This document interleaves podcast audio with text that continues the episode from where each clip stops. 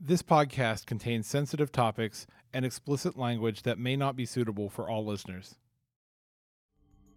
Previously on the shot.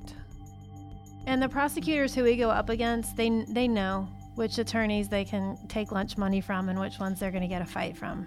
And I would say that we're both proud to be the kind that don't give up our lunch money easily. And I'd wake up in the middle of the night thinking about Kareem Turner and what, you know, we were going to have to tell his mom if, you know, we went to court. Why would somebody who's already got 97 years to do in the federal system, which is like life for sure, why would he ever plead guilty?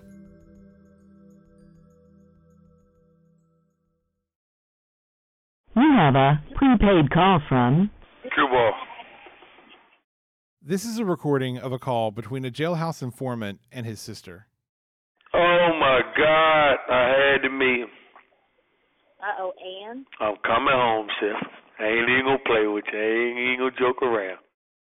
He just talked to detectives and found out that he can get his jail time cut if he testifies against Kareem Turner and Raymond Perry.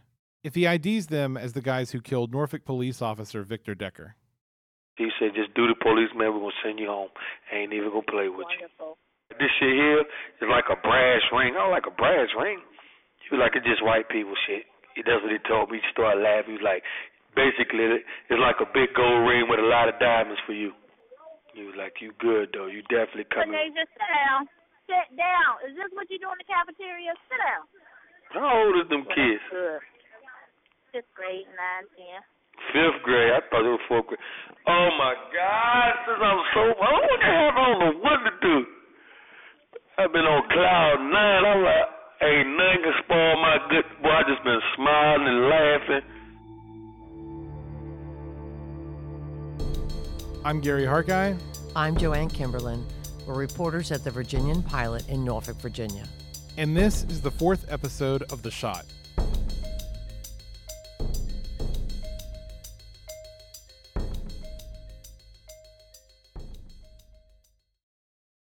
Preliminary hearings, even in high profile cases, are usually pretty routine. They're basically the first step to a trial. A judge listens to just enough evidence to decide if there's probable cause, reasonable grounds to carry on with a prosecution. In Virginia, those hearings are usually the public's first chance to hear how police think the crime happened. Usually, a cop and a couple of witnesses testify. But for Turner and Perry, the hearings were a little different. We got this really unusual request from the Commonwealth Attorney's Office, and uh, they denied our request to have cameras in court. And they requested that all reporters in attendance not identify by either, I think it was name and occupation, any of the people that were going to testify, and they asked us all to agree to that. I don't know what other people did, but we declined to agree to that. And once we got to court, it was pretty clear why that was happening. That's Mike Mather, the WTKR reporter who followed the case closely. One by one, it was just a parade of orange jumpsuited inmates who were coming out and saying that they knew who had done this crime. And it was a really difficult thing to watch. I've covered so many cases with these jump on informants, and only one has ever in my uh, career resulted in actual verified information. Most of them are just efforts to jump onto a case to spin a deal somewhere. And when I was watching these, it was really startling.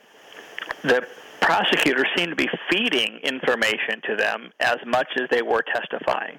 So there would be a little bit of a testimony, and then the, you know, you know, the snitches they would call them would um, kind of look at the prosecutor to see where he, you know, he was supposed to go, and it was just. I left that courtroom not believing that these people knew what they were talking about at all. That's what it's called, jumping on. Virginia Beach Police won't talk to us for this podcast. Neither will Colin Stolle, the city's top prosecutor, but Harvey Bryant, Stolle's predecessor, did. The investigation began. Uh, there wasn't a whole lot to go on. The Virginia Beach Police Department uh, worked on this very heavily with help from the Norfolk Police Department, and uh, people started, you know, sort of rattling cages of informants that they knew, And I think the publicity had a lot to do with some of the people who came forward then from jails and penitentiaries who had been housed with either Turner or with uh, Raymond Perry and started to say, you know, you need to come interview me. They are in trouble themselves, almost all of them. They've got a case coming up. They're trying to get credit for cooperating in some other investigation, and they know that's the big card to play. I know something about this police officer who was executed in the course of a murder. Beach detectives interviewed dozens of potential jailhouse informants. Some pointed a finger at someone else, like the one inmate who was dying of HIV. He tried to implicate a fellow gang member because he didn't want that guy to take over the gang after he was dead. He was in prison for sexual battery for knowingly infecting his baby's mother with AIDS. Other snitches pointed to the accused, saying they'd heard one or the other admit they'd killed that cop. Some said they'd heard it on the streets from Turner. Others said they'd heard it from Perry in prison. Other informants said they'd heard it secondhand from a guy who knew Turner or Perry, or even a guy who knew a guy who knew a guy. A few said they were with Perry the night it happened. Jennifer Stanton, Perry's lawyer, was stunned that jailhouse testimony was all the prosecution had. It's a capital case and it's serious. And, and uh, to his credit, Colin Stolle wanted to make sure that he was able to give us what they had, or what he thought they had, I should say. So there turned out to be a list of probably over 20 potential jailhouse snitches in the case. And again, keep in mind, this is essentially all they have. By the time this case came along, I'd already been practicing well over 20 years. In any case where the Commonwealth's case hinges on essentially snitch testimony, because in this case, there were no eyewitnesses, almost no forensics to speak of, and certainly no confession from my client, then eh, you know, snitch testimony should first and foremost be suspect under any circumstances, but when you have nothing else to corroborate it, you, you unequivocally, in my opinion, you have no business prosecuting that case. None.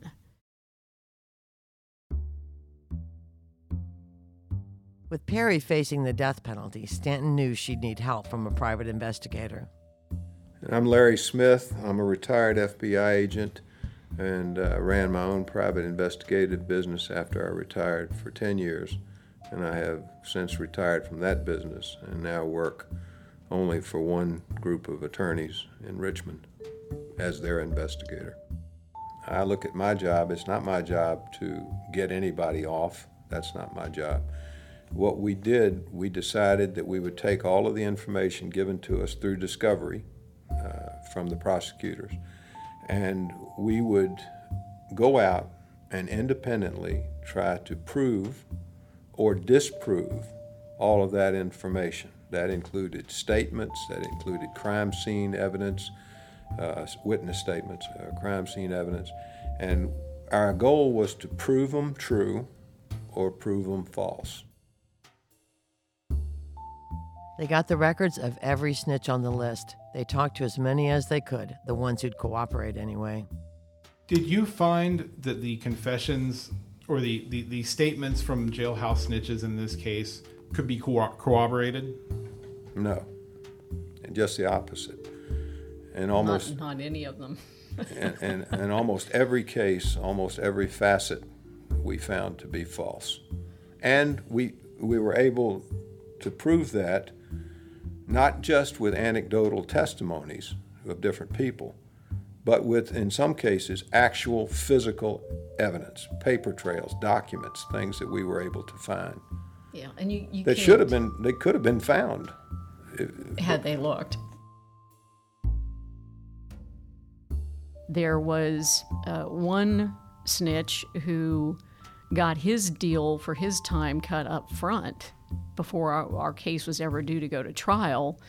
And turned out he was very obviously having some sort of relationship with his bondswoman because we had we had subpoenaed all of the phone calls. It was frightening having to listen to some of this stuff. Detectives had eliminated their share of would be informants. They'd fanned out to jails and penitentiaries following leads that branched out like trees. They dismissed the stories that just didn't line up. Some were easy, like the inmates who said they'd crossed paths with Perry or Turner behind bars, but logs showed they'd never been in the same jail at the same time. One snitch rose to the top Lamont Davenport. That was his jailhouse call you heard at the top of this episode. Davenport was 38 at the time, in prison on federal drug charges. He'd been busted by the FBI for dealing coke, crack, and heroin in Hampton Roads. He was working on a 12 and a half year sentence for getting caught with five kilos of coke. He was cooperating as a government witness in several cases. He spent a lot of time both before he was in custody for the federal uh, indictments and then after he was in custody, sort of dangling the carrot in front of the authorities' face. They they called him in to talk to him about the drug case in at the FBI office, and when he went in and realized they pretty much have me by the short hairs here, I better say something that's going to be more interesting to them than I am, and claimed at that point that he had information about who killed Decker. The FBI hooked up Davenport with Virginia Beach detectives. Over the course of several interviews, his story shifted, especially on some of the key details. But eventually, it went something like this. Before he was locked up, Davenport had been parked outside the Atlantis on the night Decker was killed. He said he was there to pull what's known as getting licks drug dealers ripping off other drug dealers. The club was packed that night. The parking lot that encircles it was full. Overflow cars were parked up and down the shoulder of Oceana Boulevard, all the way down to the borrow pit. Davenport said he wound up backing into a spot just outside an entrance to the parking lot. He said he had a couple of buddies with him. They were keeping an eye on a blue Bentley that belonged to a dealer named Chip. Davenport was planning to tail Chip home to find out where he lived so he could come back later and break into the place. Davenport said that around 2 a.m., two men in black hoodies came walking from around the back of the club. They walked past his car and headed in the direction of the borrow pit. Maybe 15 seconds later, he heard a gunshot. Then the men came hurrying back. That's when Davenport says he got out of his car. He says he's the kind of guy who likes to be ready for trouble. But the two walked on past him again and headed back around the rear of the club. Then a car pulled out from back there. Davenport assumed it was the two men leaving. He says he decided to leave too. The cops would be coming. When he and his boys rolled past the borrow pit, he noticed a two tone Ford pickup, Deckers, parked on the shoulder. He said its passenger door was open and the dome light was on. He told police he recognized one of the two men, a guy he knew from Norfolk, Raymond Perry. Later, he told police that he recognized the other one too as Kareem Turner. He eventually picked the two out of a lineup. Davenport became the prosecution's star witness, testifying before a special grand jury and at a string of hearings. Bryant put other informants on the stand too. You, you want to get them uh, on on the record uh, so that they can't weasel out. You, that's what you hope, that they won't then weasel out. But over time, Stanton says, Davenport ended up giving like nine different statements. When they questioned him in front of the special grand jury, they only asked him questions designed to elicit answers that fit their theory of the case. None of the questions even vaguely addressed all of the inconsistencies between the guys' several statements. It just sounded to the grand jury sitting there like, oh, this is a lock. True bill. In a recording of one of his calls, Davenport brags to a friend about his cooperation. Man, I went in the courtroom and burned that nigga ass up. What the fuck you talking about? How you think they put my name in the paper, man? I was on the stand, man. I went in the courtroom, man, and burned a nigga up. The jail administration will disconnect your call in three minutes. Oh, that ain't what he went back to court. Yeah, he go. He got to go to high court. When he go to high court, I'll finish him. But we went to preliminary. They asked who killed him. I said, man, there you go, right there, man. There the dude who killed the man, right there. Uh-huh. I don't do no motherfucking playing, man. Man, I need my freedom, man, and I need my money, man. I ain't playing. I need my check, nigga. I might, I might get an old caprice and put police on and put that bitch on some 28s. Put the light on the outside and everything. Bitch wanna call me the law, bitch. I'm gonna put police on my shit. You're funny. The jail administration will disconnect your call in two minutes. Put on the tail, put on the motherfucking license plate, hundred thousand dollar snitch, nigga.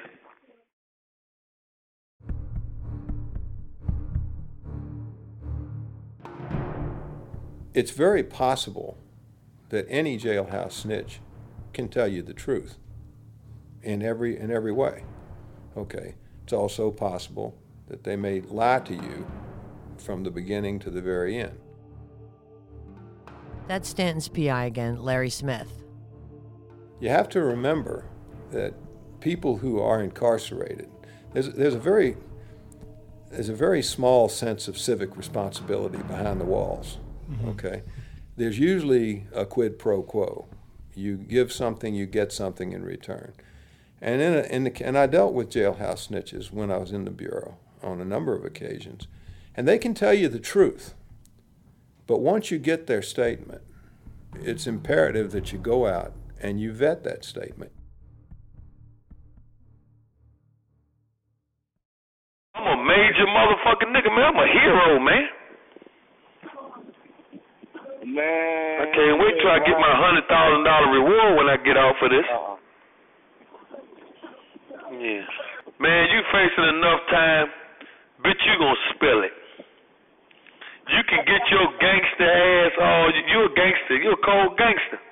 But them people talk about getting Chief twenty five years flat, Chief Lip gonna get the moving so quick. I don't know. I don't got nothing. I don't know shit. But the thing is, the Yeah. shit you do know, you'll think of it. Huh? The shit you do know, you'll get to thinking of it and making up shit to go with it. You fool. I'm being real. 25, you okay, you know them little 30 days you do in jail. Imagine doing that 25 years straight and you could do something about it by opening. Man, come on, stop playing.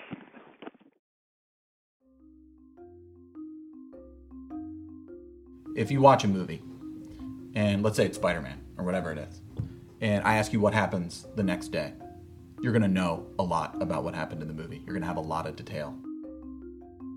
You're listening to Tom Shepard. You heard from him in the last episode. He and Emily Munn represented Kareem Turner. If I ask you a month after, six months after, a year after, slowly and surely, it's just it's just it's it's it's human nature. The details will start to fall away. If you look at Davenport's statements, the opposite happens. When he's first interviewed, he has no idea who the second person is, and he makes that very clear. And each time he is interviewed, more details appear to the point where he's asking, Well, if you show me a picture, I might be able to give you a name. And then it's not until I think interview three or four where he mentions Kareem Turner. So the idea that they're all sort of saying the same thing, oh, eventually, yeah, eventually they did. But when they're at the very beginning, when the information is the freshest, he has none. We asked Bryant about Davenport's evolving story. Well, I'm not going to discuss uh, Davenport in particular or, or say that it applied to him or to anybody else in the case, but sometimes that occurs. Uh, but the um, the backup to that is that the prosecution is required to give the defense any inconsistent statements uh, that that a witness has made that's contrary to either their grand jury testimony or any other particular testimonies. Why why go through with the prosecution in this case if that was all that, that, that you had was these these types of witnesses? because we got to the point um, through the special grand jury where we felt like we had enough in numbers of credible witnesses whose stories matched up enough that there was a solid basis for a jury, if they believed their testimony, to find um, uh, Perry guilty beyond a reasonable doubt. Stanton's PI caught up with one of the guys Davenport claimed was with him that night. Smith wouldn't tell us the guy's name. I actually took people to the crime scene, witnesses to the crime scene itself, after, way after the fact, of course, uh, and said, "Okay, show me." What happened? Couldn't show me. There's no possible way the information that was delivered to us through discovery could have been true. There's just no way. Did they admit to it? Did they were they like, yeah, okay, fine. Yeah. I mean, it was it was it was blatantly clear to the witnesses that Larry had taken out there that their story was bullshit. The physical scene itself, if you looked at what these people were allegedly telling the police, there's no way they could have seen anything because the measurements clearly showed that the location they claimed to have been was something like 102 yards away in the pitch black, in the pouring rain, through a, privacy fence, and a whole lot of bushes and shrubs and weeds. it just it was it, it was a virtual impossibility. That was one of the biggest things that concerned me. The information that was uh, being given to the police, I think, in some cases, from some of the witnesses, if if they could actually see what they said they saw in those circumstances, I would have been shocked because in the broad daylight, when we went out there, the two attorneys and myself, with measuring tapes and recording devices and cameras, in the broad daylight, I couldn't see it. You know, if anything looks to be too good to be true, it is.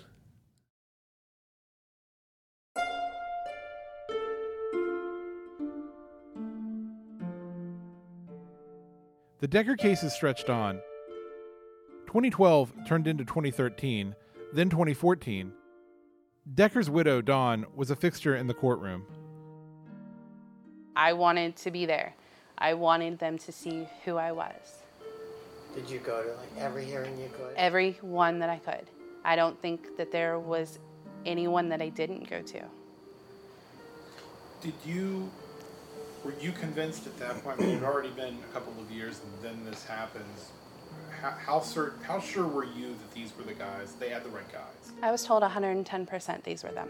So I thought, finally, you know, this is this is it. This is what I've been waiting for. But defense attorneys had been eavesdropping, hoping to catch one of the witnesses saying something that indicated he was lying. We ended up subpoenaing phone calls from every single identified snitch in jail during the entire pendency of the case. That probably, at least for me, ended up being something along, it was well over 50 discs worth of jailhouse calls. And every jailhouse call can go up to 15 minutes? 20 minutes. 20 minutes. Uh, and there might be 50 calls or something on a disc. We did the math. That's at least 17 days worth of listening.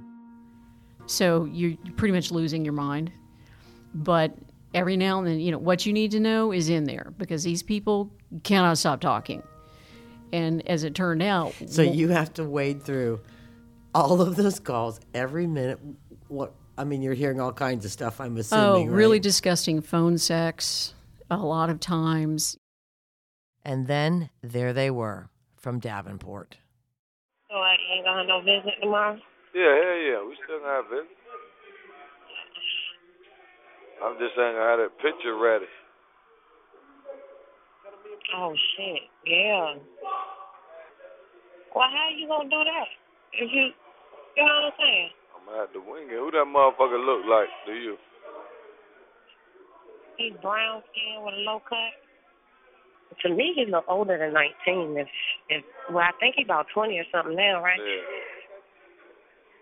He got like sideburns. Look like he got some little sideburns. Have that picture ready. Who that look like to you? That's Davenport asking what Perry looks like. It kind of look like CeeLo. His nose ain't big like CeeLo. Okay, I need to know that. So you favor CeeLo? Yeah, he favor him a little bit. And he got them thick eyebrows. They kind of arch a little bit. Like go up and then come down. Yeah. Like he making that face like The Rock make when he sent his eyebrow up. No, Lamar, you're going too far.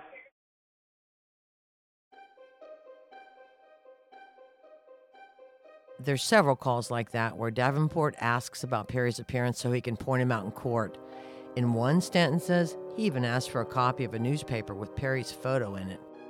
Munn and Shepard say the calls were a huge blow to the prosecution's case. I mean, there were just constantly calls where he's he's setting things up, he's reaching out to other witnesses, he's talking about how he's going to report and get the crime line money, which, you know, Mhm. calls that into question for us too. That was a red flag. You know, the other thing that they didn't have, they didn't have any photographs or other evidence that Perry and, and Turner knew each other, hung out. You know, usually in a social media page you would see something. They didn't really have any evidence of a relationship. You know, usually you don't do the sorts of crimes that we're talking about here with complete strangers. You know, usually there is a relationship that isn't difficult to establish. Uh, this is a case I would loved dearly to have taken to trial and exposed all of the really bad investigation that had, or what was supposed to be passing for an investigation that had happened in this case, not just to Raymond Perry, but also to Kareem Turner. But we have obviously a duty to the client to get the best result. I don't want my clients in jail any longer than they have to be, especially if they're innocent. So Munn and Shepard went to prosecutors and told them what they'd learned about Davenport and some of the other snitches. It was a gamble. If you know that your client's innocent, then do you trust the system enough to l- just let it all play out at trial? Or do you trust Commonwealth attorneys to do the right thing and handle the evidence when you take it to them in advance? I actually said, I don't want to embarrass you guys. This is what we found. They were kind of blown away. And, you know, they didn't make up their mind right away. They, um, they sat on it for a few days. Those days were. Because then you don't know if you did the right thing. You're second guessing everything. Turner's trial was supposed to start that Monday, March 17th, 2014. They let us know on Friday afternoon that they would be dropping the charges on Monday, but they wanted to. They weren't receptive to the idea of letting him out before before Monday. So then, when they let us know on Friday, I was worried that something was going to happen to him.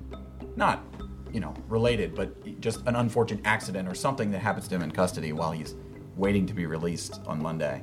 So that weekend, I was, I was, oh man, just please, let's get to Monday. Why would you want this guy in custody for one more hour if you're acknowledging that you can't prove the case? We went to see him and we explained to him, you know, it's on the docket for Monday, it's going to be dropped on Monday. And he never one time said, Why can't I be out now? He said, I got some money left in my canteen. I'm going to order everything that they can sell over the weekend and give it to people in my cell.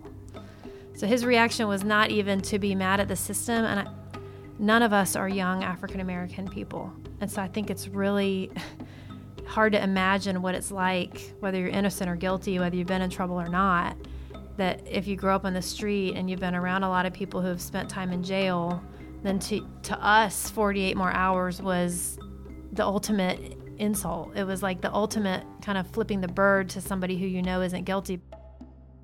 There are lots of cases that go, and it's not just here, all over the country, I'm sure, where the police and the prosecution, we know in our guts and our hearts uh, that this person committed this crime. But we don't have credible, admissible, and that's another issue, admissible evidence under the rules of, of uh, what is admissible evidence to convict this person.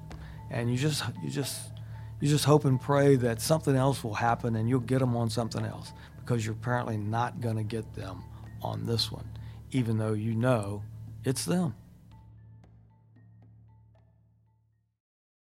Mather saw it differently. I want to be careful how I say this. That Virginia Beach Commonwealth's Attorney's Office has done some amazing work, and they have an incredibly talented staff there. But this was not their finest hour. Stolle appeared on WTKR the day he officially pulled the plug. We have an obligation to stop the prosecution of the case. That's what we did today. Um, at this point, I don't feel that, that we have sufficient evidence to proceed to trial. That may change in the future. We'll have to see. I contacted Dawn myself, and, and it was a very difficult phone call to make. Um, you know, Dawn has been through more than, than anybody should in life. Dawn says the news took her right back to the day her husband was murdered. It literally tore me apart. I was already working, I was actually working for an OBGYN at DePaul Hospital, and I couldn't function. I couldn't do anything. Um, it was early enough in the morning that I was able to talk to my office manager, and I went home because I just I couldn't even stop crying because it was horrifying.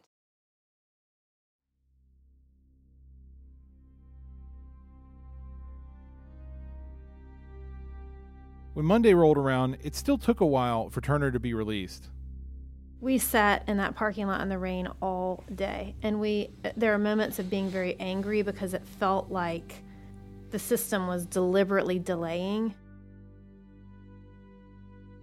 We wanted to be there. We wanted to kind of hand him over to his family. And and also we were worried that his community would react the wrong way.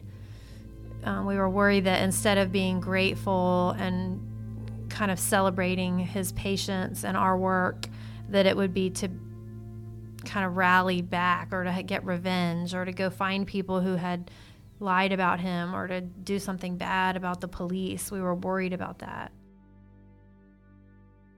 Turner said a few words to waiting reporters. I don't know why they did what they did, but I just want to let y'all know I was innocent from the beginning. But right now, I do feel great. I just want to celebrate.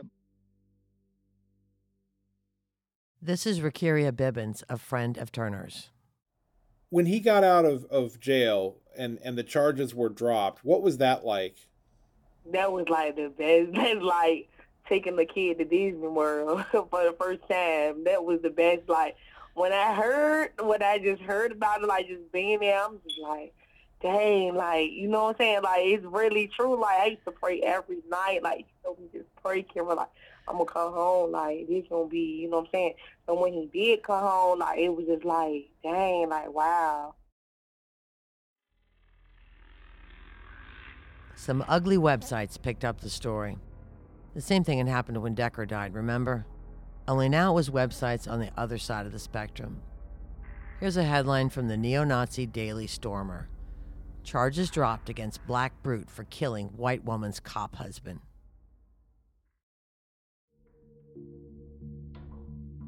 Turner's lawyers gave him some advice. We met with him and his family the following later on that week or early the next week. And that's when we had that conversation where we said, you know, the police don't like you. The Virginia Beach Police Department doesn't like you, and the Norfolk Police Department, they don't know what to make of you. But I would guess that you probably get pulled over if you have a taillight out or if you're on a stop sign and they're going to run you and they're going to see that you were charged with this. And that's not good for anybody. So the worst thing you could do would let somebody put a gun in your hand or go find people who you feel like wronged you. You really have to turn the other cheek and get that you got your life back. It looked like you weren't going to have it for a while and you got it back and you should make something great of it. And we told him that we thought he should leave town. But for people with not very much, you know, with limited means and limited experience, that's really unheard of. But we tried. It took a few months for the case against Perry to crumble.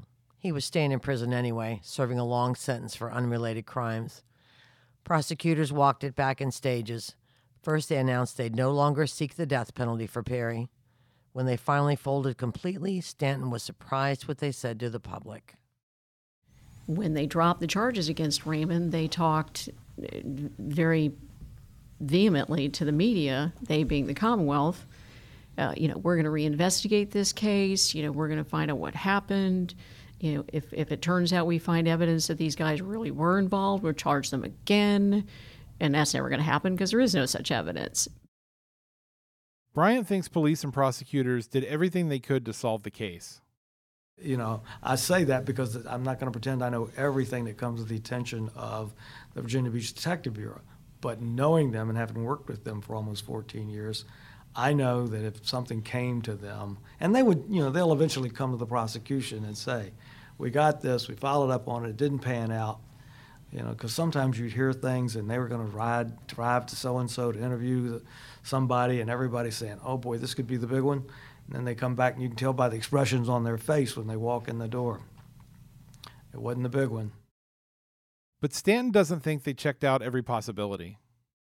They didn't follow up on a lot of what would seem to be obvious potential other suspect evidence from the text messages, if, if nothing else. They were more concerned with the fact that what was in there was going to be embarrassing to Victor Decker's family. And I get that. It, it wasn't going to be a pleasant experience. But that isn't your job. You know, your job is to try to figure out who did it. Coming up on the shot. We asked the Commonwealth Attorney if someone had given Decker's widow a heads up that you know this was potentially embarrassing slash damaging information that none of us enjoyed the obligation to share with the public. So there became like a folklore.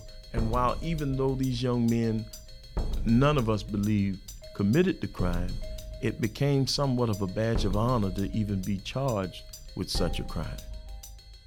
And I just feel really sad about this story today. It's really sad. It's just really sad. All of it is.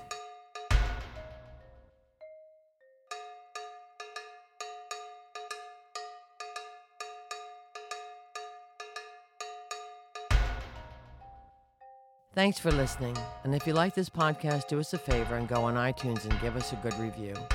Five star reviews will help more listeners find us. The Shot was produced by Randy Greenwell and edited by Bill Henry, with special help from Josh Davidsburg. Music is by Kevin MacLeod at Incompetech.com. WTKR contributed TV news clips. Will Halp is our digital graphics editor. For graphics, photos, and more, go to pilotonline.com slash the shot. Sources for this podcast include documents and other materials found in court records or obtained by the pilot from credible sources who wish to remain anonymous.